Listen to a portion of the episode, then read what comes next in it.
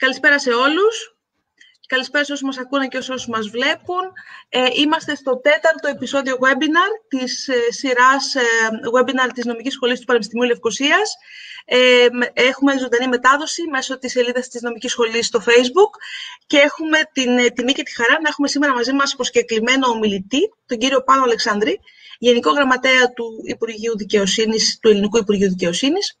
Επιτρέψτε μου αφενός να ευχαριστήσω θερμά τον κύριο Γενικό για την τιμητική αποδοχή της πρόσκλησής μας, να μιλήσουμε για ένα πολύ ενδιαφέρον θέμα που απασχολεί πολλούς νομικούς και τους νέους νομικούς και τους μαχόμενους δικηγόρους και όσους τέλος πάντων ασχολούνται με τον τομέα της δικαιοσύνης. Αρχικά, μια μικρή, βέβαια, ο κύριος Γενικός δεν χρειάζεται πολλές συστάσεις, αλλά θα μου επιτρέψετε μια μικρή παρουσίαση του βιογραφικού του. Ο κύριος Αλεξανδρής αποτελεί τέκνο της Νομικής Σχολής του Πανεπιστημίου Αθηνών, του ΕΚΠΑ, προέρχεται από το Σώμα των Δικηγόρων και εξειδικεύεται στο αστικό, εμπορικό και ποινικό δίκαιο. Έχει χειριστεί πολλές σύνθετες υποθέσεις σε όλη τη διαδρομή της καριέρας του. Έχει διατελέσει σύμβουλος πολλών κυβερνητικών οργανισμών, νομικών προσώπων δημοσίου δικαίου και σύμβουλος Ελλήνων Υπουργών, καθώς και στο γραφείο του Πρωθυπουργού σε θέματα συνδεόμενα με το δημόσιο δίκαιο. Διετέλεσε επικεφαλής της ελληνικής αντιπροσωπείας του Συμβουλίου Δικηγορικών Συλλόγων της Ευρώπης, του γνωστού CCBE, που είναι το σώμα εκείνο που συνιστά τη φωνή των Ευρωπαίων νομικών και εκπροσωπεί περισσότερα από 1 εκατομμύριο Ευρωπαίους δικηγόρους και αυτή τη στιγμή έχει τη θέση του Γενικού Γραμματέα στο Υπουργείο Δικαιοσύνης στην Ελλάδα. Είμαστε πολύ χαρούμενοι που είναι μαζί μας. Κύριε Αλεξανδρή, καλώς ήρθατε. Καλώς σας βρήκα και εγώ είμαι χαρούμενος που είμαι μαζί σας, πρόθυμος να απαντήσω σε ερωτήσεις, σε ό,τι θα θέλετε να παρουσιάσω ή να πω σε σχέση και με το θέμα ή ακόμη και ευρύτερα για αυτά που μπορεί να απασχολούν τα θέματα της δικαιοσύνης. Ευχαριστούμε πάρα πολύ. Εγώ να πω σαν μια πρώτη παρατήρηση ότι είναι προφανές σε όλους μας ότι ζούμε μια διαρκώς μεταβαλλόμενη πραγματικότητα. Και η ζώσα πραγματικότητα και η νομική πραγματικότητα αλλάζουν πάρα πολύ έντονα και ταχαίως. Οπότε ο ιστορικός του μέλλοντος είναι σίγουρο ότι θα έχει πάρα πολύ δουλειά να καταγράψει και να αναλύσει. Σε ό,τι αφορά στον τομέα της δικαιοσύνης, όλα τα ζητήματα που απασχολούν τον τομέα της δικαιοσύνης ήρθε και τα έκανε ακόμα πιο έντονα και ακόμα πιο απαραίτητο να επιληθούν και η πανδημία. Η ίδια η πανδημία ως γεγονός ανωτέρας βίας προκάλεσε από μόνη της πολλά προβλήματα, τα οποία ο νομοθέτης κλήθηκε και οι αρχές κλήθηκαν να αντιμετωπίσουν. Σε ό,τι αφορά, για παράδειγμα, στην Ελλάδα έχουμε τον νόμο 4690 του 2020, με τον οποίο ο νομοθέτης προσπάθησε να διασφαλίσει τα δικαιώματα των διαδίκων από όλες αυτές τις δίκες που ματαιώθηκαν και δεν έγιναν, και όσο ήταν κλειστά τα δικαστήρια, να ελαχιστοποιηθούν τα έξοδα από το να επανέλθουν οι υποθέσεις αυτές, καθώς και να διασφαλιστεί το δημόσιο συμφέρον, γιατί ακόμα, όπως μαθαίνουμε και ακούμε κάθε μέρα, ο ιός είναι εδώ, η πανδημία εξακολουθεί. Άρα έχουμε και ζητήματα δημοσίου συμφέροντος, τη δημόσια υγεία, αλλά και την αποφυγή του συνοστισμού. Ταυτόχρονα πρέπει να εξυπηρετηθούν και να γίνει σεβαστό ο ρόλος όλων των δικηγόρων που προσπαθούν τώρα να επαναλειτουργήσουν τις υποθέσεις στα δικαστήρια. Οπότε μέσα σε όλο αυτό το πλαίσιο ξεκινάμε, κύριε Γενικέ, από τη σύγχρονη δίκη, που θέλαμε, είναι ο στόχος πάντα, η δίκη να είναι σύγχρονη, να λειτουργεί σε σύγχρονο πλαίσιο, να συμβαδίζει με την εποχή της. Και να ξεκινήσω, αν θέλετε να μας κάνετε ένα σχόλιο, ποια είναι τα χαρακτηριστικά κατά την άποψή σας της σύγχρονης δίκης και η στόχευσή της. Κοιτάξτε, τα χαρακτηριστικά της σύγχρονης δίκης είναι να είναι καταρχήν αποτελεσματική για εκείνους που συμμετέχουν σε αυτήν. Κατά δεύτερο λόγο, να διασφαλίζει τα δικαιώματα των πλευρών οι οποίες εμπλέκονται, ταυτόχρονα να υπάρχει εκείνο το νομικό πλαίσιο το οποίο να εξασφαλίζει την ισότητα στην ακρόαση, στα δικαιώματα, αλλά πάνω απ' όλα να είναι και αποτελεσματική. Δηλαδή αυτό που είπα στην αρχή, μια δίκη που δεν καταλήγει γρήγορα σε μια απόφαση και που δεν λύνει κατά τον γρηγορότερο τρόπο μια διαφορά, είναι τροχοπέδι στην ανάπτυξη. Αυτό είναι ένα θέμα πάρα πολύ παλιό. Θα έλεγα ότι στην ελληνική πραγματικότητα κρατάει πάνω από 100 χρόνια αυτή η συζήτηση. Έχω την αίσθηση ότι στην κυπριακή πραγματικότητα που ζείτε εσείς, με την περίεργη και αμφίσιμη εμπλογία ότι σας εξυγχρόνισαν εντός και εκτός εισαγωγικών τα αγγλικά συστήματα, το αγγλοσαξονικό σύστημα, το οποίο φαίνεται να είναι πολύ πιο αποτελεσματικό, ιδιαίτερα στη ζώσα δίκη. η Ελλάδα, περνώντας όλες τις εφαρμογές μέσα από τις παρεμβάσεις που έγιναν τότε, από το δίκαιο του Μάουερ, ουσιαστικά επηρεασμένη από το γερμανικό και γαλλικό δίκαιο, το ηπειρωτικό λεγόμενο δίκαιο, έχει όλα τα καλά που είχε αυτό το δίκαιο, αλλά όμως ταυτόχρονα δεν μπορεί να είναι το ίδιο ταχύ και αποτελεσματικό. Όσοι έχουν και εσείς ενδεχομένως και από εκεί που είστε, έχετε μεγαλύτερη επαφή με το αγγλοσαξονικό δίκαιο, με την αγγλοσαξονική πραγματικότητα. Ακόμη και αυτό που στην Αγγλία ρωτάει μετά ο διάδικος,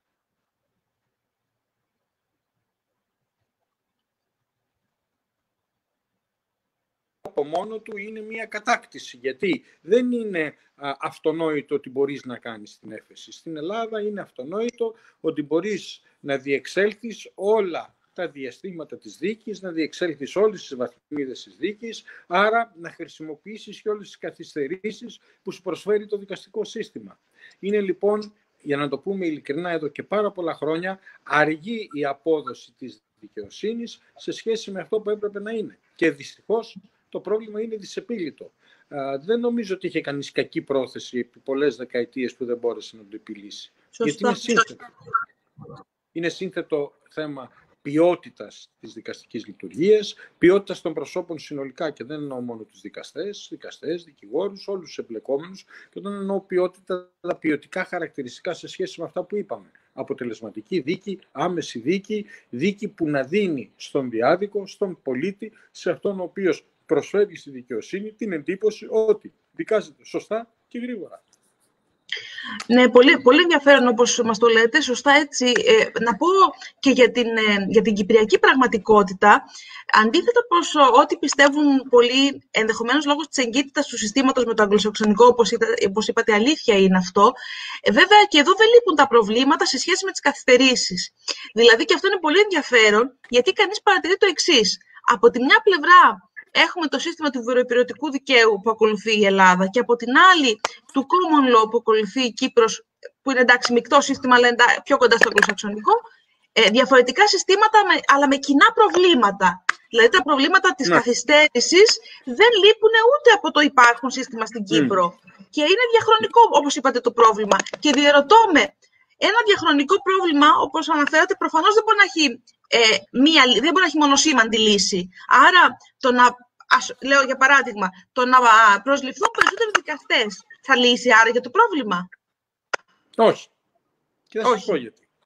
Διότι το πρόβλημα είναι ποια είναι, για να καταλήξεις στο μοντέλο εκείνο που θα σε εξυπηρετήσει από την άποψη των αριθμών, πρέπει να έχεις επαρκέστατα στατιστικά στοιχεία της σημερινής απόδοσης. Παρόλες τις φιλότιμες προσπάθειες που έχουν γίνει κατά καιρούς στους ευρωπαϊκούς οργανισμούς, υπάρχει και η σχετική μελέτη που βγαίνει κάθε χρόνο και δείχνει την ταχύτητα στα δικαστικά συστήματα της Ευρώπης. Θα παρατηρήσει π.χ. εκεί κανείς με μεγάλη ίσως προσοχή ότι το βελγικό σύστημα δικαιοσύνης είναι πιο αργό από το ελληνικό.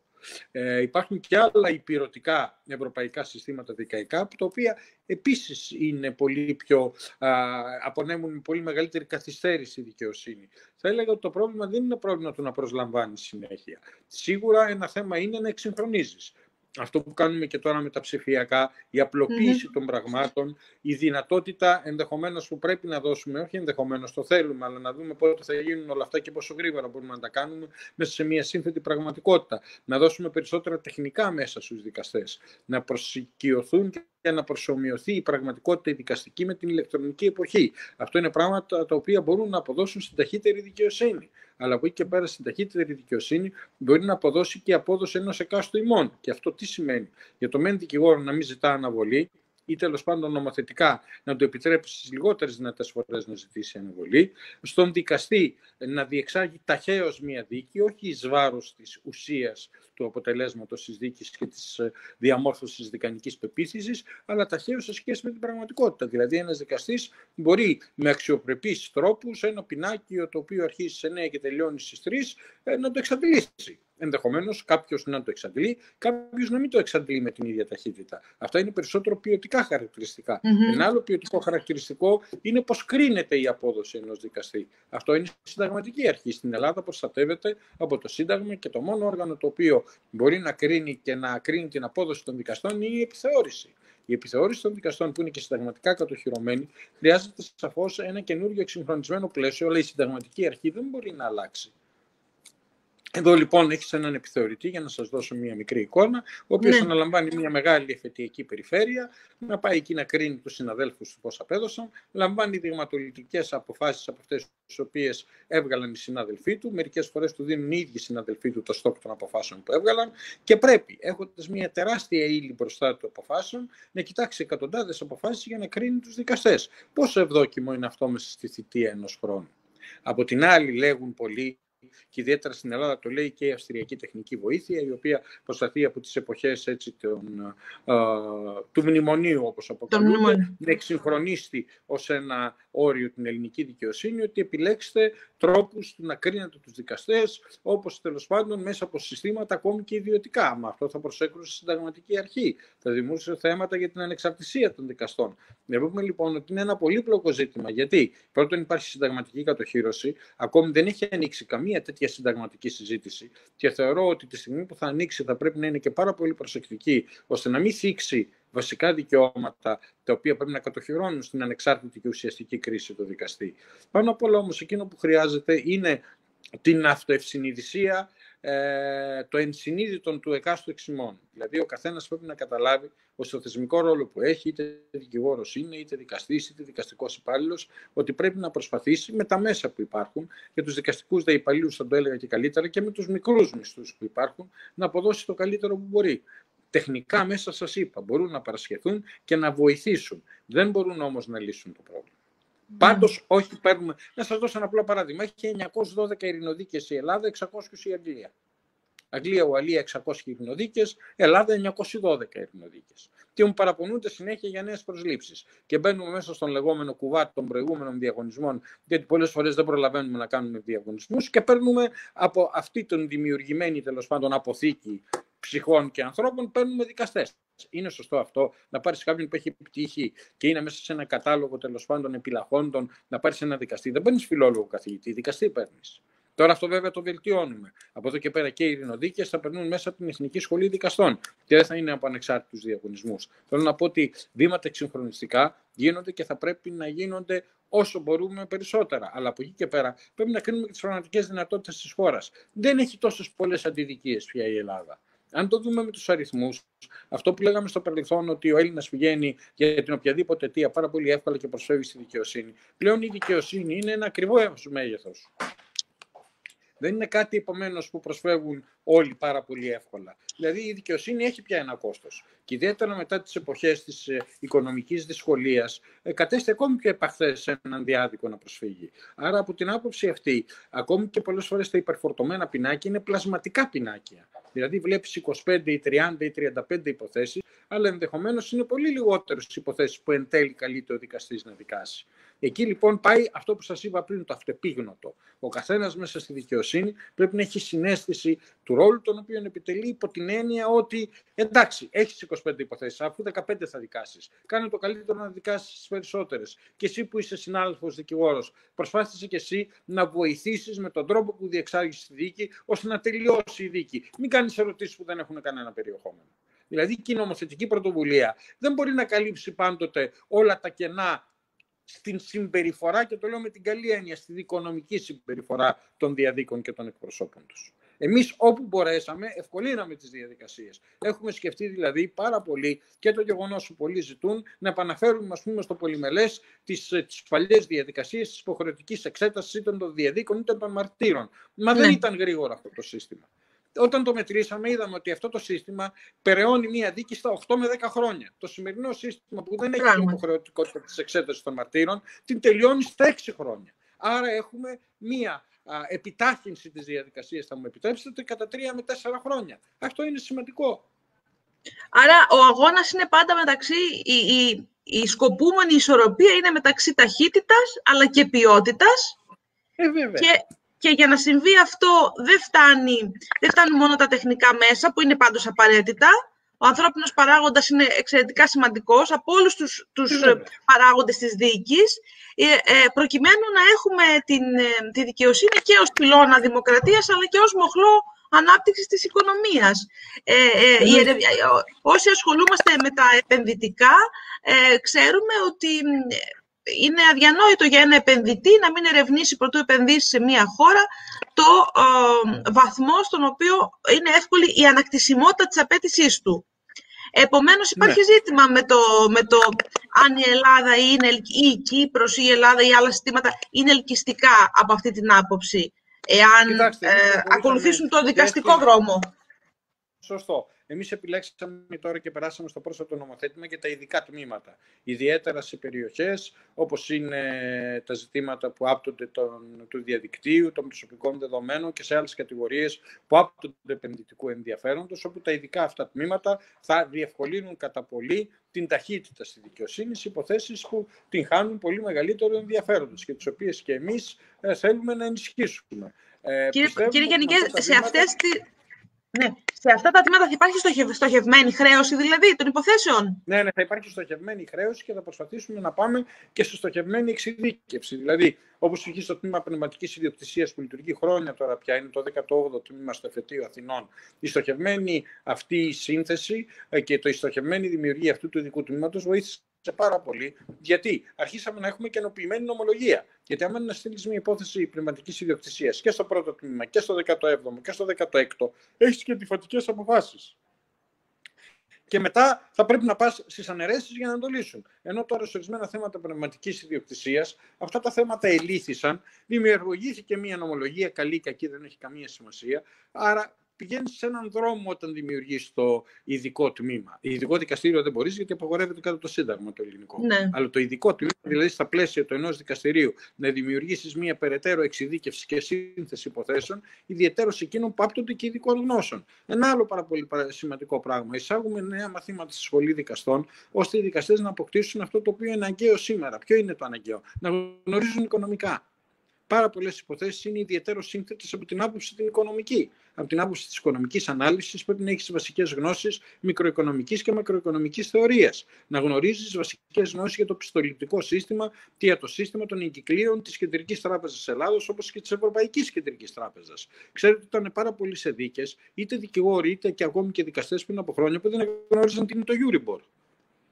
Γιατί εκείνο από το οποίο ενθυμούν το είναι το κλασικό ατόκος επιτόκιο. Τώρα τι μου λες εσύ, ποιο είναι το Euribor, ποιο είναι το LIBOR. Δηλαδή υπάρχει, κοιτάξτε κάτι, η ζωή έχει προχωρήσει. Και τη ζωή αν δεν την ακολουθείς θα αφήνει μόνη της πίσω. Δεν κάθεται να ασχοληθεί μαζί σου. Εκείνο όμως τι γίνεται? Ότι όταν δεν την ακολουθείς σε τομείς που άπτονται των ιδιωτικών λειτουργιών, απλώς ζημιώνεις τον εαυτό σου. Αν δεν την ακολουθείς σε τομείς που άπτονται των δημοσίων λειτουργιών, βλάπτεις το σύνολο. Σωστά. Επομένως, οι υποθέσεις αστικές, εμπορικές, είναι αδιανόητο να μην υπάρχει αυτή η ειδική γνώση στην οποία απευθύνεται ο διάδικος για να επιλύσει τη διαφορά. Και οι ποινικές. Έχουμε και οικονομικό ποινικό δίκαιο. Το οικονομικό ποινικό. Ναι, το οικονομικό ποινικό. Τα αυτοαποκαλούμενα white collar crimes που δεν είναι και τόσο έτσι. Του λέμε white collar και αποδίδουμε. Πολλές φορές εκεί οι κατηγορούμενοι περισσότεροι δεν είναι μεγαλοεπιχειρηματίες, είναι στελέχη τραπεζών, στελέχη μεγάλων οργανισμών. Έτσι. Εκεί υπάρχουν σύνθετα ζητήματα. Τι σημαίνει μια αναδιάρθρωση δανείου, τι σημαίνει η λήψη ενός δανείου, ποιες οικονομικές παραμέτρους πρέπει ένας οικονομολόγος να λάβει υπόψη του, τι σημαίνει το ρίσκο της πραγματικότητας, το risk assessment όπως λένε. Αυτά. Δεν τα ξέρεις επειδή απλώς και μόνο τελείωσες νομικά και είχες ενδεχομένως και ένα πολύ καλό βαθμό στο ποινικό. Δεν λέει τίποτα. Αυτό είναι πολύ σημαντικό αυτό το οποίο λέτε και ομολογώ ότι δεν το είχα και εγώ δεν το είχα έτσι στο μυαλό μου έντονο, ότι ένας από τους παράγοντες με τους οποίους μπορείς να βελτιώσεις ακόμα και την ταχύτητα στη δικαιοσύνη είναι η ίδια η δικαστική εκπαίδευση. Δηλαδή πας πιο πίσω για το ποιος δικάζει και σε τι θέση βρίσκεται για να δικάσει γνωστικά πια, για να αποφύγεις καθυστερήσεις. Να σας πω και κάτι άλλο πάρα πολύ απλό. Είναι υποχρεωτικό όλες οι δίκες σαφώς διεξάγονται στην ελληνική γλώσσα. Όταν κάποιος είναι ξένος, σαφώς χρησιμοποιείται διερμηνία. Δεν θέλω να σχολιάσω πολλές φορές το επίπεδο των διερμηνέων, τους οποίους απλώς αρπάζει κανείς έτσι από τους διαδρόμους των δικαστηρίων. Αλλά όμως ότι σήμερα οι περισσότεροι νέοι δικαστές γνωρίζουν πολύ καλά τουλάχιστον την αγγλική γλώσσα. Είναι υποβοηθητικό, διότι ανεξαρτήτως της διερμηνίας, ο δικαστής αυτογνωμόνος καταλαβαίνει τι λέει ο μάρτυρας. Ή τη λέει ο διάδικος αυτοεξεταζόμενος. Είναι η θέση να διαμορφώσει η αντίληψη και να μην ακούει αυτό το οποίο του παρέχεται ως υποθετικά γνήσια απόδοση μιας ξένης γλώσσας στα ελληνικά. Αυτό, ο κόσμος προχωρά. Όμως πρέπει να προχωρούν μαζί και πάρα πολλά άλλα. Πέρα από τα τεχνολογικά μέσα, πέρα από τη μία ψηφιακή επανάσταση που γίνεται αυτή τη στιγμή στην Ελλάδα με 27 διαφορετικές δράσεις που ξεκινούν από την ηλεκτρονικοποίηση της δίκης, από την ηλεκτρονική κατάθεση δικογράφων. Ας έρθουμε λοιπόν σε αυτό, στην ηλεκτρονική δικαιοσύνη, που ήταν μια άμεση αναγκαιότητα, ήταν σαν ένα ασφυρί που μας χτύπησε στο κεφάλι την περίοδο της πανδημίας και σκεπτόμασταν τι καλά θα ήταν να τα έχουμε όλα ηλεκτρονικά για να μπορούμε να κάνουμε τη δουλειά μας, ή τέλος πάντων τα περισσότερα. Το πρώτο που θέλω να μου σχολιάσετε είναι το δίλημμα κλειστά ή ανοιχτά δικαστήρια στην περίοδο της πανδημίας. Να ξεκινήσουμε από αυτό. Κοιτάξτε κάτι, αυτό υπήρξε ένα θέμα το οποίο βασάνισε όχι μόνο εμάς το Υπουργείο Δικαιοσύνης, βασάνισε και την αρμόδια εκτελεστική επιτροπή του ΕΟΔΥ που έπρεπε να αποφασίσει για το κλείσιμο ή όχι των δικαστηρίων. Θέλω να πω με παρησία ότι την πρώτη φορά που εμφανίστηκα ενώπιον τους υπό την τρομακτική πίεση των δικαστών και των δικηγόρων, γιατί δεν έχεις κλείσει χτες τα δικαστήρια. Τα δικαστήρια. Εκεί αντιμετώπισα από τους γιατρούς και δεν μπορώ να τους κακολογήσω καθόλου γι' αυτό. Λοιπόν, κοιτάξτε κύριε, η δικαιοσύνη είναι μια βασική λειτουργία του κράτους, όπως είναι και η ιατρική. Εάν μας πείτε ότι η δικαιοσύνη πρέπει να κλείσει, διότι ενδεχομένως να έχουμε θύματα στον χώρο της δικαιοσύνης, τότε επειδή όχι ενδεχομένως, αλλά με τα βεβαιότητα θα έχουμε θύματα και στον ιατρικό τομέα, να κλείσουμε και τα νοσοκομεία. Δηλαδή, είναι ορισμένες λειτουργίες της πολιτείας οι οποίες πρέπει να διατηρούνται ανοιχτές ακόμη και όταν υπάρχουν συνθήκες αυτού του επίπεδου. Τέλος πάντων, κατόρθωσα να κάμψω τις αντιρρήσεις τους, γιατί ακριβώς ήταν πάρα πολύ μεγάλη η πίεση και ταυτοχρόνως δικαιολογημένα και πολύ μεγάλος ο φόβος. Γιατί ο συγχρονισμός στα δικαστήρια δεν είναι κάτι το οποίο είναι εύκολα αντιμετωπίσιμο. Υπάρχουν επίσης και κινούμενες ομάδες ορισμένων ομάδων πληθυσμού, ειδικά στα ποινικά δικαστήρια, των Ρωμά που κινούνται κατά εκατοντάδες, που εκεί δεν μπορείς να αποφύγεις το συγχρονισμό. Συγχρονισμός στα ποινικά δικαστήρια που δεν έχουμε τις αίθουσες εκείνες που να διασφαλίζουν εκείνες τις αποστάσεις που είναι παραδεκτές για να μπορεί κανείς να αποφύγει όσο μπορεί περισσότερο το να τον επισκεφτεί ο ιός. Έχουμε λοιπόν όλες αυτές τις δυσκολίες, χωροταξικές δυσκολίες. Έχουμε τα εσωτερικά έθρια των μεγάρων, όπου εκεί δεν μπορείς να απαγορεύσεις το συνοστισμό. Ούτε έχεις μια τέτοια δυνατότητα να έχεις μια τόσο απελπιστικά καλή αστυνόμευση. Τι θα κατεβάσεις στο στρατό για να τηρούν τις αποστάσεις στα δικαστικά μέγαρα? Η Ελλάδα έχει 435 δικαστικά μέγαρα. Ούτε αστυνομικές δυνάμεις επαρκής υπάρχουν για να το διασφαλίσουν. Ήταν ένα κολοσιαίο έργο. Καταρχήν να κλείσουν τα δικαστήρια από άποψη νομοθετική, ώστε να προλάβουμε κατά το δοκούν προβλήματα παραγραφών, προβλήματα διαδικαστικά, προβλήματα ακυρώσεων, προβλήματα προθεσμιών, προβλήματα ακυρώσεων διαδικασιών, προβλήματα απολειών δικαιωμάτων διαδίκων. Αφού διασφαλίσαμε το κλείσιμο, το ακόμη πιο δύσκολο ήταν το άνοιγμα. Γιατί τα ανοίγαμε σιγά-σιγά, δεν μπορούσαν να ανοίξουν απευθείας. Γιατί αν άνοιγαν απευθείας και πέσα στην ίδια μέρα, έπεφταν όλοι πάνω στον ΚΙΣΕ, στην Ευελπίδων ή στα περιφερειακά δικαστήρια, για να καταθέσουν, να πάρουν αντίγραφα, να κάνουν το ένα, να κάνουν το άλλο, ήταν αδύνατο. Προσπαθήσαμε λοιπόν καταρχήν να βγάλουμε πιστοποιητικά ηλεκτρονικά. Το καταφέραμε. Στα 4 μεγάλα πρωτοδικεία της χώρας, στα 3 μάλλον μεγάλα και ένα το οποίο είναι πιλωτικό περισσότερο, βγαίνουν πιστοποιητικά. Λέτε Αθήνα, Θεσσαλονίκη και Χαλκίδα. Αθήνα, Θεσσαλονίκη, Πειραιάς και Χαλκίδα είναι το πιλωτικό. Λοιπόν, βγαίνουν πιστοποιητικά δεκάδες. Ξεκινήσαμε με τα πιστοποιητικά θανάτου, μακριά από εμάς, επειδή ακριβώς φοβόμασταν και την πανδημία και συνεχίσαμε σε πλήθος πιστοποιητικών. Τώρα πηγαίνουμε και πάμε. Πιστοποιητικά αφαιρεγγιότητας. Πηγαίνουμε, ηλεκτρονικές δικαστικές αποφάσεις έχουν βγει ήδη πάνω από 19.000, ίσως και 20.000 ηλεκτρονικές δικαστικές αποφάσεις. Κύριε Γενικέ, επιτρέψτε μου εδώ να σας ρωτήσω κάτι. Σε ό,τι αφορά τις αποφάσεις, έχετε υπόψη αριθμούς στατιστικά σε σχέση με το αν αυξήθηκε η έκδοση των αποφάσεων στην περίοδο που ήταν κλειστά τα δικαστήρια? Κοιτάξτε κάτι, στην περίοδο που ήταν κλειστά τα δικαστήρια, επειδή στην αρχή διαπιστώσαμε ή φοβηθήκαμε τον ρυθμό των αποφάσεων, διότι το έκλεισαν τα δικαστήρια, δεν σημαίνει ότι κλείνει η δικαιοσύνη. Γι' αυτό υπήρξε και επικοινωνία με την εισαγγελία του Αριοπάγου και με τον Άριο Πάγο. Εξεδόθησαν εγκύκλοι, έγιναν παρενέσεις, υπήρξαν και διαμαρτυρίες ότι εμείς δεν χρειαζόμαστε καμία παρένεση για να εκδώσουμε αποφάσεις. Χαρούμενο είναι και αυτό. Δόξα τω Θεώ, όμως, εξέδωσαν αποφάσεις και εκδόθηκαν αποφάσεις. Τώρα συγκριτικά δεν ήταν πολύ περισσότερες από εκείνους που θα εκδίδονταν σε ένα διάστημα άλλο. Εκείνο όμως το πιο συνταρακτικό είναι ότι με τις ηλεκτρονικές αποφάσεις από την έκδοση φτάσαμε πολύ γρήγορα στο να έχεις την απόφαση στα χέρια σου και με ψηφιακή υπογραφή. Αυτό ήταν το κατόρθωμα. Διότι το θέμα πλέον... δεν εκδοθεί. Και πλέον με το 122α και να επιδοθεί ηλεκτρονικά η απόφαση. Άρα... όλα αυτά τα πράγματα, αν τα λέγαμε πριν από ένα χρόνο σε όλους εκείνους οι οποίοι επέρονται και έλεγαν τα είχαμε ξεκινήσει, πολλοί τα ξεκίνησαν, τα κάνανε. Στην Ελλάδα έχουν ξεκινήσει πράγματα και προσπάθειες εξυγχρονισμού στα λόγια. Υπάρχουν δικαστικά μέγαρα τα οποία έχουν εγκαινιαστεί κάπου 10 φορές χωρίς ποτέ να γίνουν. Λοιπόν, Εδώ δεν εγκαινιάσαμε λοιπόν πολιτικές. Κάνουμε πολιτικές. Επομένως, συνεχίζοντας αυτά που είπατε για τα ψηφιακά, έχουμε μια σειρά ψηφιακών πιστοποιητικών ήδη. Πώς αλλιώς προχωράμε ψηφιακά. Ένα πολύ σημαντικό που θέλω να σας το πω είναι το πιστοποιητικό αφαιρεγγιότητας, το οποίο είναι το πρώτο βήμα το οποίο κάνουμε, που θα ενώνει 20 επιμέρους πιστοποιητικά που αφορούν την περιουσιακή κατάσταση. Και το οποίο αυτό πολύ σημαντικό για τις εταιρείες, σωστά. Βέβαια, εννοείται. Μα αυτό είναι. Εδώ είναι που λέμε οικονομική ανάπτυξη. Η οικονομική ανάπτυξη είναι εδώ. Και για τους εμπόρους. Οι συνεργάτες μου έχουν βαρεθεί να με ακούνε να το λέω, αλλά το 1911 ένας ταλέπορος άνθρωπος, πολύ καλός νομικός, ο Νίκος Δημητρακόπουλος, υπουργός του Ελευθέριου Βενιζέλου, είπε: δεν υπάρχει οικονομική ανάπτυξη χωρίς γρήγορη δικαιοσύνη. Και το είπε το 1911. Και σήμερα είμαστε το 2020. Λοιπόν, δεν υπάρχει. Πράγματι. Με αυτόν τον τρόπο τώρα, όταν ο άλλος θα μπορεί σε ένα διαγωνισμό, σε οτιδήποτε, να πάρει πλήρες αντίγραφο περιουσιακής κατάστασης, θα μπορεί μια τράπεζα να πληροφορείται για ένα σύνολο λειτουργιών την περιουσιακή κατάσταση του άλλου μέσω του πιστοποιητικού αφαιρεγγιότητας. Δεν το πληροφορείται βεβαίως, εφόσον έχει ένομο συμφέρον και το καθεξής. Από εκεί και πέρα, αυτό είναι πραγματικό βήμα στην ανάπτυξη. Δεν είναι δηλαδή. Τα λέμε όλα αυτά. Και δεν είναι εύκολα, ξέρετε, δεν είναι εύκολα τεχνικά. Νομικά, πείτε μας λίγο τεχνικά, λοιπόν, για να το ακούσουν και εκείνοι που δεν το ξέρουν. Πώς κατάφερε το Υπουργείο να κάνει αυτά τα ψηφιακά βήματα σε συνδυασμό με ποια αρχή συνεργάζεστε?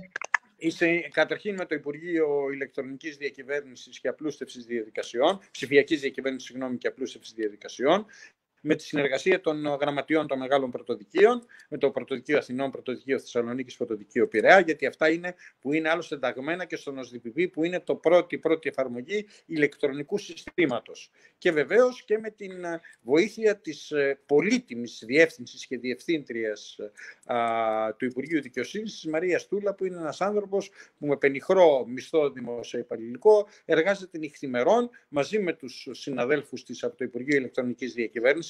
Και τώρα κάναμε και ένα μνημόνιο συνεργασίας, βεβαίως πάντα υπό την καθοδήγηση του κυρίου Τσιάρα και του κυρίου Πυρακάκη, οι οποίοι είχαν και τη βασική πολιτική αντίληψη και μας προέτρεψαν και καθοδήγησαν σε όλο αυτό το εγχείρημα. Υπογράψαμε ένα μνημόνιο με συνεργασίες 27 δράσεων, οι οποίες όταν θα τελειώσουν δεν θα θυμάστε τίποτα από αυτά που ξέρατε. Τι να σας πω, ότι στην ποινική δικαιοσύνη θα υπάρχει ο συσχετισμός του Εθνικού Ποινικού Μητρώου, ηλεκτρονικά εκθέματα δικαστηρίων, παρακολούθηση πορείας ποινικής υπόθεσης, ροή μήνυσης, ηλεκτρονική κατάθεση μηνύσεων, ηλεκτρονικά αντίγραφα ποινικών αποφάσεων. Αυτά τα πράγματα μέσα σε μία διετία, τριετία προλογίζουμε όλα να τελειώσουν, εάν πάνε καλά. Το χρονοδιάγραμμα. Ναι, η τριετία όμως, όταν μέσα στη θητεία τη λογική, την κοινοβουλευτική μιας κυβέρνησης κατορθώσεις, όχι μόνο να έχεις ξεκινήσει, αλλά να έχεις προχωρήσει ίσως και να έχεις τελειώσει όλα αυτά. Εν τέλει, εντάξει, ποιο είναι το άλλο όραμα? Το όραμα είναι η ψηφιοποιημένη δικαιοσύνη επί της ουσίας, γιατί αυτή είναι χρηστική στον πολίτη. Μάλιστα. Επομένως, μια σειρά από αναγκαιότητες της καθημερινής δικηγορίας, από τα πιστοποιητικά, την κατάθεση, την παρακολούθηση της υπόθεσης αστικής ή ποινικής, την έκδοση της απόφασης, την επίδοση της απόφασης, ήδη και στον τομέα της αναγκαστικής εκτέλεσης έχουμε ηλεκτρονικό πληστηριασμό ούτως ή άλλως. Άρα, σε πολλά βασικά βήματα έχουμε ψηφιοποίηση. Το θέμα είναι... Ο υπάρχον μηχανισμός και το υπάρχον δυναμικό των δικαστηρίων, δηλαδή οι δικαστές, οι δικαστικοί υπάλληλοι, αλλά και εμείς οι δικηγόροι, είμαστε έτοιμοι να λειτουργήσουμε και εμείς ψηφιακά. Δηλαδή οι διαδικασίες υπάρχουν. Εμείς είμαστε έτοιμοι, είμαστε εκπαιδευμένοι γι' αυτό.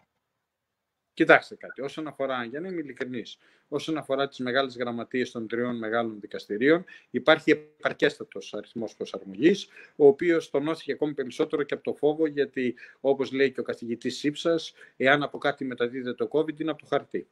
Έτσι. Λοιπόν, να το ξέρουμε ότι στο χαρτί μπορεί να μείνει ο ιός κατά τους γιατρούς. Εγώ δεν είμαι γιατρός, άρα δεν θέλω να μπω σε άλλες ειδικότητες, αλλά εκείνο το οποίο είναι γνωστό και μου έγινε γνωστό και εμένα όταν προσπάθησα να ανοίξω και να κλείσω τα δικαστήρια, μου είπαν όσο μπορείς κάνει από υλοποίηση, διότι στο χαρτί μένει από 3 έως 13 ώρες. Έτσι. Άρα, ένας άνθρωπος ο οποίος χειρίζεται χαρτί που έρχεται από μια άλλη πηγή, επειδή δεν μπορεί να το απολυμάνει το χαρτί, γιατί ξέρετε πολύ καλά ότι θα το βρέξει και δεν θα υπάρχει πια έγγραφο, είναι αναγκασμένος είτε να λειτουργεί με την απολυμμένη, να τα βλέπει στον υπολογιστή του που δεν μπορεί να πιάσει την ίωση, είτε να πλένει συνεχώς στα χέρια του με απολυμαντικό υγρό, ώστε το έγχαρτο να μπει. Αυτό λοιπόν ήταν ένα όπλο καταρχήν που φόβησε όλους τους εμπλεκόμενους στη δικαιοσύνη.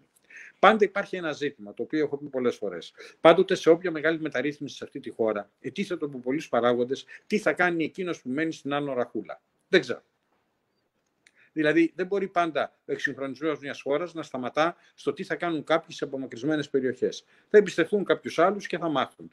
Τι θα κάνει ένας. Θα βρεθούν ενδιάμεσες λύσεις, δηλαδή. Θα βρεθούν ενδιάμεσες λύσεις. Αυτός που είναι 70 ετών να πάρει ένα ανασκούμενο που μπορεί να εφαρμόσει το ψηφιακό σύστημα. Στις γραμματείες των δικαστηρίων υπάρχει μια ταχύρυθμη εκπαίδευση. Τώρα υπάρχουν οι ψηφιακές υπογραφές στους δικηγόρους που βοηθούν πάρα πολύ οι δικηγορικοί σύλλογοι και η ομέλεια δικηγορικών συλλόγων. Έτσι, δηλαδή, θα μπούμε σε μια προσαρμογή. Θέλω να σας πω ότι και εγώ δεν έχω την κάλλιστη δυνατότητα προσαρμογής και αξιοποίησης όλων αυτών των πραγμάτων. Αλλά, οπωσδήποτε, σας έχασα τώρα, ναι, δεν έχω και εγώ την κάλυψη όλων αυτών των πραγμάτων. Όμως, ναι, σε κάθε περίπτωση συνηθίζεις. Δηλαδή, δεν γίνεται να λες ότι. Και ωραία, προσαρμόζεσαι. Πεθάνει αυτή η γενιά, και όταν πεθάνει αυτή η γενιά. Ναι, να σας πω δηλαδή, ωραία, όταν πεθάνει η γενιά, να δούμε την επόμενη. Δηλαδή, τι θα πει αυτό. Επομένως, το κλειδί εδώ πέρα είναι, κατά την άποψή μου, η προσαρμογή. Και εκείνον που είναι πιο δύσκολο να χρησιμοποιεί. Οι εκπαιδεύσεις θα γίνονται. Αλλά ξέρετε που κολλούσαν παλιά. Στο ότι μας πολύ άρεσε αυτή η προσωπική επαφή. Δηλαδή, τώρα, αντί να είμαι εγώ με εσάς από εδώ, θα ήταν πάρα πολύ ωραίο να είμαι στην πανέμορφη Κύπρο και να έχω κάνει και ένα μπάνιο στη θάλασσα και να κάνουμε και τη συνδυάση. Πράγματι. Έτσι. Είδαμε λοιπόν, πράγματι, όμως είδαμε ότι μπορούμε να λειτουργήσουμε πάρα πολλά πράγματα. Δεν είναι το ίδιο ζεστό και κανονικό με την ανθρώπινη επαφή. Άρα, μπορεί να λειτουργήσουν πάρα πολλά πράγματα. Πολλές τηλεδιασκέψεις. Κάναμε μία πρόσφατα τηλεδιάσκεψη του Συμβουλίου της Ευρώπης, γιατί έχει η Ελλάδα την Προεδρία για θέματα ανθρωπίνων δικαιωμάτων στον χώρο εργασίας, με συμμετοχή 49 χωρών.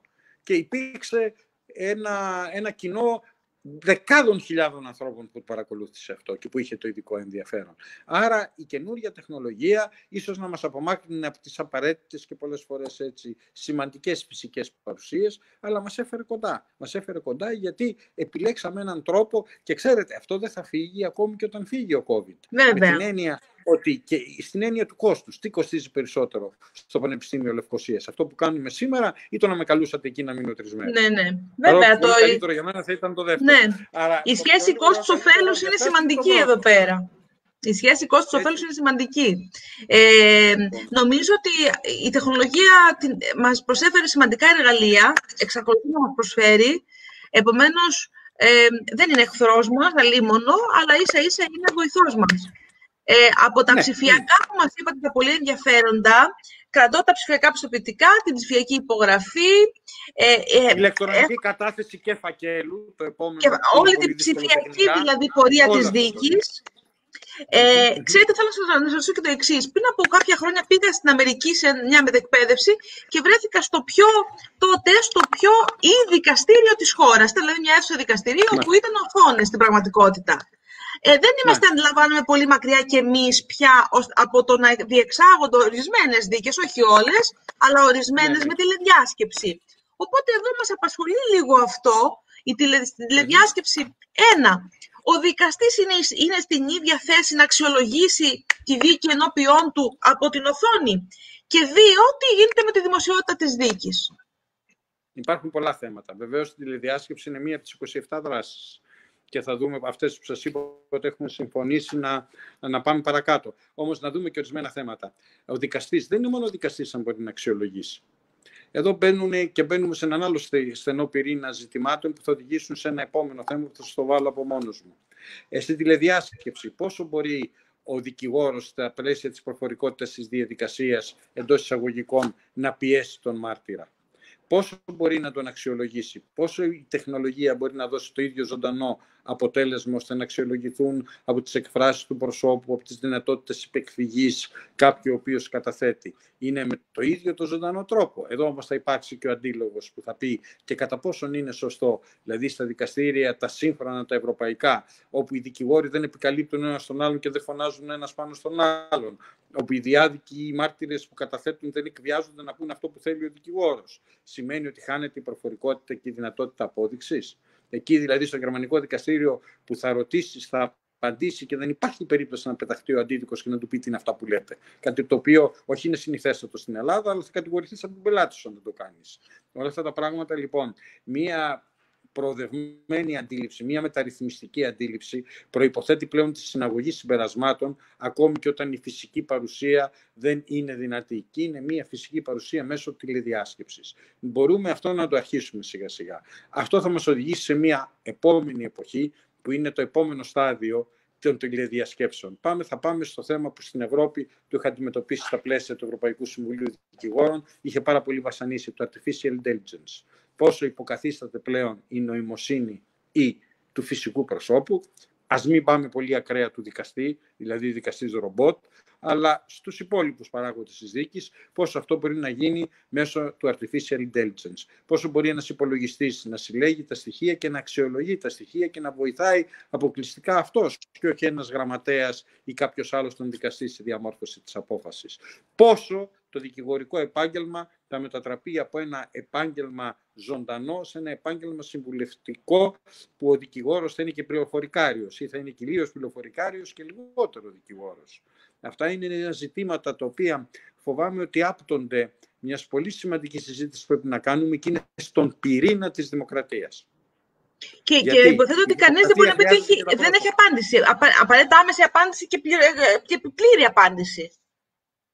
Ναι, όχι, δεν έχει. Είναι η συζήτηση που ξεκινάει. Νομίζω θα με υπερβεί. Εσάς όχι, λόγω της ηλικίας σας. Εμένα φοβάμαι ότι θα με υπερβεί η συζήτηση αυτή στα χρονολογικά όρια, δηλαδή τα δικά μου, αλλά πιστεύω ότι το δικαστήριο του μέλλοντος δεν θα έχει καμία απολύτως σχέση με το δικαστήριο του παρόντος. Μόνο αν καταστραφεί ο πολιτισμός,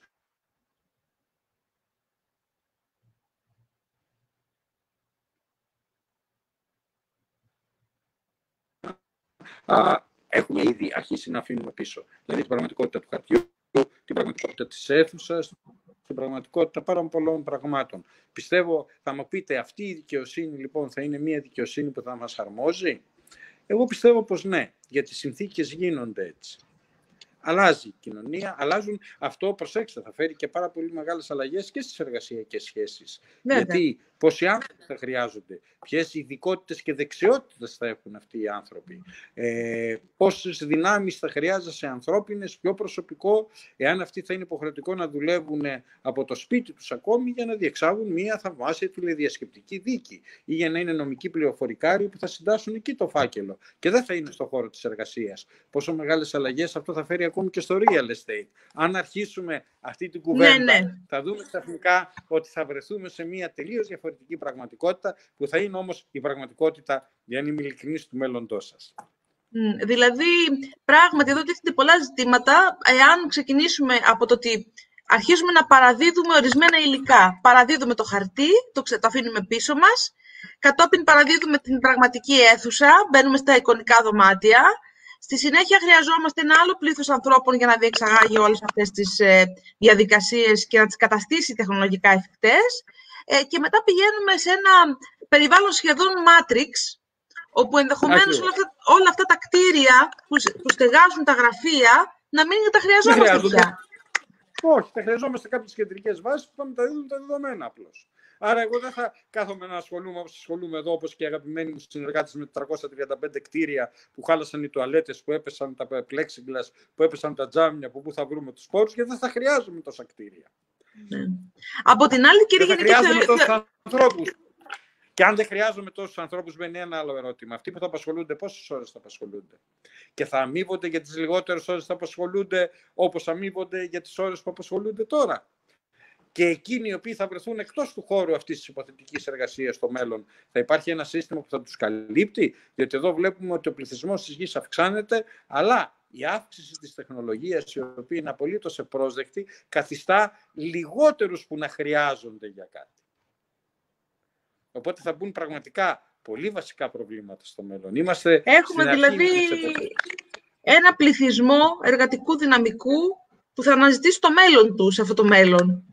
Και όταν με ρωτάνε πολλοί νέοι ή μου ζητάνε τη γνώμη, και καμιά φορά είμαι και πολύ ειλικρινής, και αυτό δεν αρέσει, γενικώς η ειλικρίνεια δεν αρέσει, να γίνω δικηγόρος, τους λέω δεν ξέρω τι ακριβώς εννοείται με αυτό. Γιατί δεν εννοείται τη δικηγορία που άσκησα εγώ, που άρχισα τη δικηγορία το 1984, με τη δικηγορία που θα ασκήσετε εσείς το 2025 ή κάποιοι ακόμη μετά από εσάς το 2040, δεν μπορώ να σας απαντήσω, γιατί στην δικηγορία που άσκησα εγώ και που είχε τελείως διαφορετικά χαρακτηριστικά, ναι, θα σας έλεγα ναι, γιατί όχι, να μην γίνεται δικηγόρια, γιατί να υπάρχει δικηγορική ύλη που δεν υπάρχει.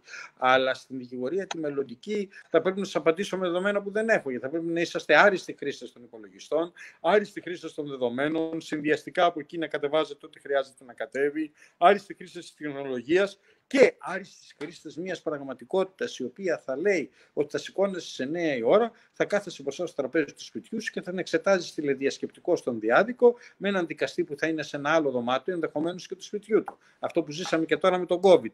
Και το έζησα ακόμη και στις διαπραγματεύσεις με τους θεσμούς, να μιλάς και να ακούς πίσω σκυλιά να γαυγίζουν, γάτες κ.ο.κ.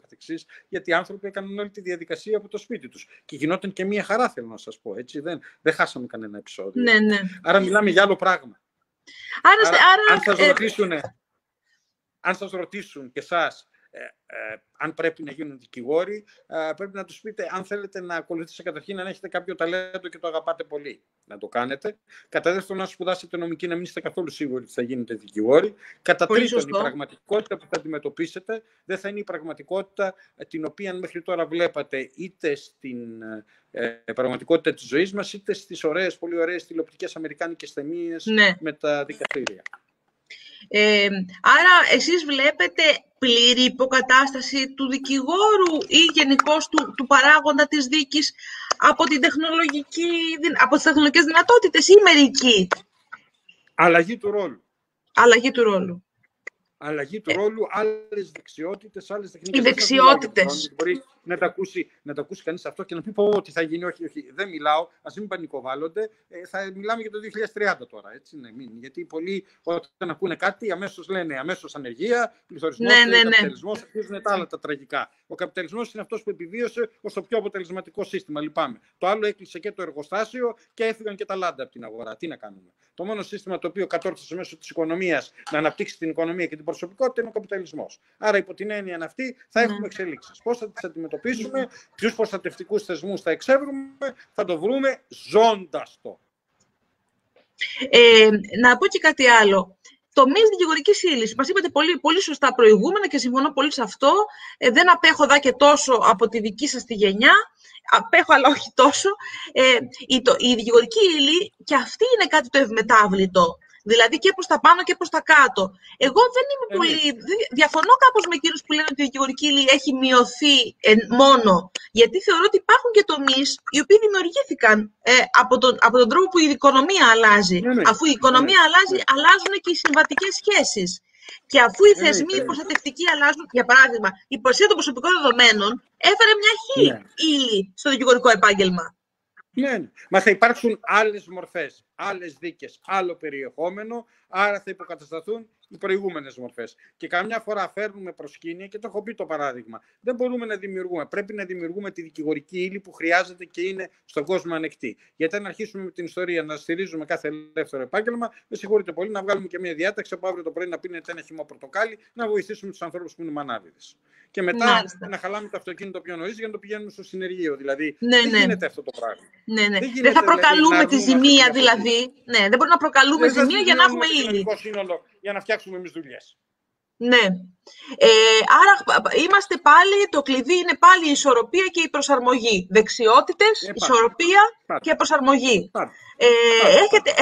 Έχετε ήδη απαντήσει και αυτό που ήθελα να σας ρωτήσω σε σχέση με την νομική εκπαίδευση. Προφανώς αντιλαμβάνομαι ότι και η θέση σας είναι ότι η πανεπιστημιακή νομική εκπαίδευση δεν μπορεί να είναι η ίδια πια, όπως ήταν ούτε καν την προηγούμενη δεκαετία. Καμία σχέση τώρα και θα δείτε πόσο διαφορετική θα γίνει. Μην εκπλαγείτε αν στο μέλλον υπάρχει νομική η οποία θα είναι απολύτως συνδεδεμένη με την πληροφορική και στα μαθήματα της νομικής θα δίνεις πληροφορική όπως δίνεις τα οικονομικά. Ως προαπαιτούμενο.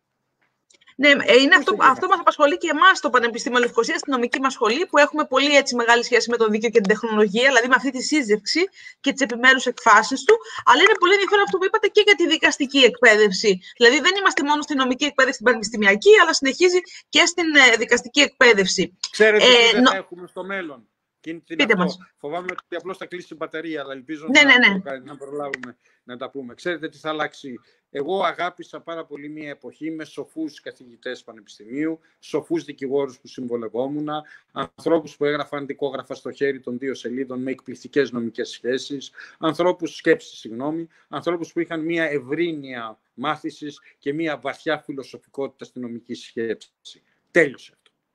Η επόμενη εποχή δεν θα τα έχει αυτά. Η επόμενη εποχή θα έχει ακραία εξελισσόμενες οικονομικές σχέσεις, θα έχει μέσα ταχύτητες, θα έχει συντελεστές απόδοσης και εύχομαι να έχει και ανθρώπινους συντελεστές επιβίωσης. Αν περιμένουμε τον έγκριτο νομομαθή, τον πολυσχηδή, μα αυτό που έγκριτος χρειαζόταν 12 μέρες να ξενυχτήσει για να το βγάλει από το νομικό βήμα και τον κώδικα νομικού βήματος, θα το χτυπήσει και σε 10 λεπτά, θα το έχει μέσα από το διαδίκτυο, με όλη την ομολογία. Θέλει από την Ουκρανία, τη Ρωσία, το Ευρωπαϊκό Δικαστήριο Ανθρωπίνων Δικαιωμάτων, το ΔΕΚ, ένα φίλο μου που έγραψε ένα άρθρο στο διαδίκτυο για την ποινική μεταχείριση. Είναι τόσο γρήγορη πια η πληροφορία που λειτουργεί εις βάρος της σοφίας, διότι έρχεται επαγωγικά με πολύ πιο γρήγορους τρόπους. Either you accept the time, either you lose it.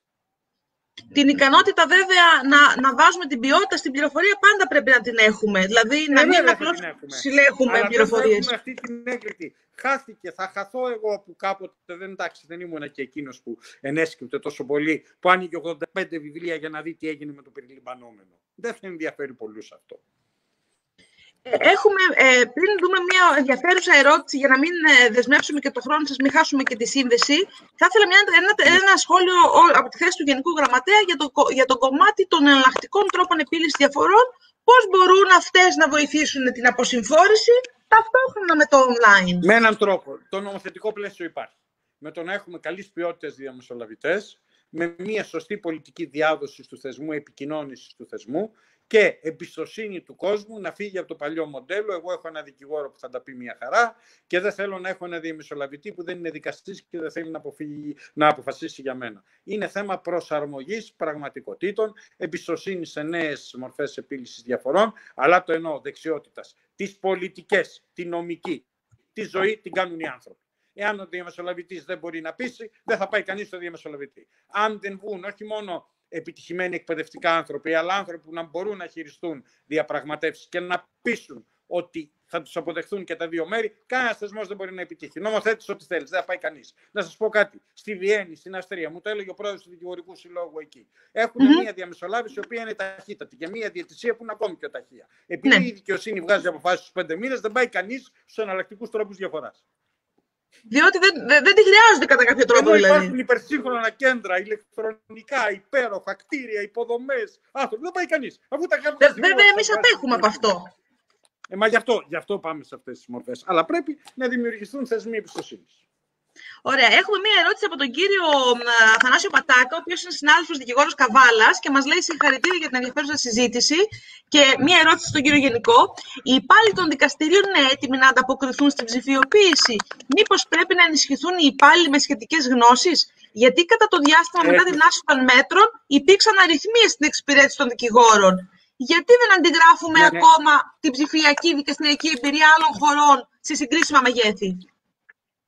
Και όλα αυτά τα έχουμε λάβει υπόψη μας και τα χείριστη μας εκπαιδεύσεις θα αρχίσουν των δικαστικών υπαλλήλων. Στη δεύτερη φάση του ΣΔΠΠ που θα μπει η επαρχία θα υπάρξει ταχύτερη προσαρμογή και εκεί και κάνουμε μια συνειδητή προσπάθεια εξαιρώντας κάποιον κόσμο να προχωρήσουμε σε προσλήψεις πληροφορικάριων που να αμείβονται λίγο καλύτερα από κλασικούς δικαστικούς υπαλλήλους. Σωστό αυτό που λέτε. Και οι πληροφορικάριοι δεν αναλαμβάνουν τις θέσεις διότι πηγαίνουν στον ιδιωτικό τομέα. Άρα δεν είναι ελκυστικό το ελληνικό δημόσιο για να πληροφορεί κανένα να μπει να δουλέψει στα δικαστήρια αυτή τη στιγμή. Δεν είναι καθόλου ελκυστικό. Και επίσης δεν είναι καθόλου ελκυστικό για το δημόσιο υπάλληλο να είναι υπάλληλος στο Υπουργείο Δικαιοσύνης στην Ελλάδα. Έχει πολλή δουλειά. Κύριε Γιαννικέ, επειδή πραγματικά δεν το ξέρω αυτό, οι υπάλληλοι των δικαστηρίων υπόκεινται και αυτοί σε κάποιο είδους αξιολόγηση σε ό,τι αφορά την απόδοσή τους. Ναι, έχουν δική τους εσωτερική αξιολόγηση, είναι αυτόνομοι, δεν θεωρούνται δημόσιοι υπάλληλοι, έχουν οργανισμό δικό τους δικαστικών υπαλλήλων και έχουν όργανα αξιολόγησης δικά τους. Επομένως, μέσα από αυτούς τους θεσμικούς φορείς πρέπει να περάσει και η εκπαίδευσή τους και η εξέλιξή τους. Ναι, μα δεν είναι δεκτική. Είναι όλοι μιας τέτοιας προσπάθειας. Η εποχή σε ξεπερνάει. ο φόβος και οι νέες ανάγκες σε κάνουν να γίνεσαι διαφορετικός. Ναι. Επειδή αντιλαμβάνομαι ότι έχει γίνει πάρα πολλή δουλειά μέχρι τώρα και αρχίζουμε και τη βλέπουμε εκ μέρους και του Υπουργείου και του συνδυασμού των Υπουργείων της συνεργασίας, τι θα θέλατε ακόμα να βελτιώσετε στον χρόνο που έρχεται για να γίνει πιο άμεσο στον κόσμο, στην γεωργική κοινότητα? Την εκπαίδευση περισσότερο, την επικοινώνηση των νέων δυνατοτήτων και πολιτικών και, το κάλεσμα, την πρόσκληση σε όλους να ανταποκριθούν σε μια νέα εποχή που ανοίγει. Τίποτα άλλο. Είναι περισσότερο ένταση της προσπάθειας παρά της νομοθέτησης. Πολύ ωραία. Κύριε Αλεξανδρή, δεν μπορώ παρά να σας ευχαριστήσω πάρα πολύ για τον χρόνο που διαθέσετε. Ξέρω ότι είναι πολύτιμος ο χρόνος στο Υπουργείο και στη δουλειά σας. Ευχόμαστε όλα να πάνε καλά για όλους. Και όλοι οι λειτουργοί του συστήματος, οι λειτουργοί της δικαιοσύνης να επωφεληθούν όλων των καλών αλλαγών. Να είστε καλά, εύχομαι τα καλύτερα στο Πανεπιστήμιο Λευκωσίας και μέσα από την καρδιά μου και τα καλύτερα στην Κύπρο, που είναι και ένας μήνας επετείων που εμάς τους παλιότερους μας γυρίζουν σε ιστορικές μνήμες πολύ σύνθετες για τον ελληνισμό. Σας ευχαριστούμε πολύ, το εκτιμούμε θερμά. Καλό απόγευμα σε όλους που μας άκουσαν. Καλό απόγευμα. Γεια σας.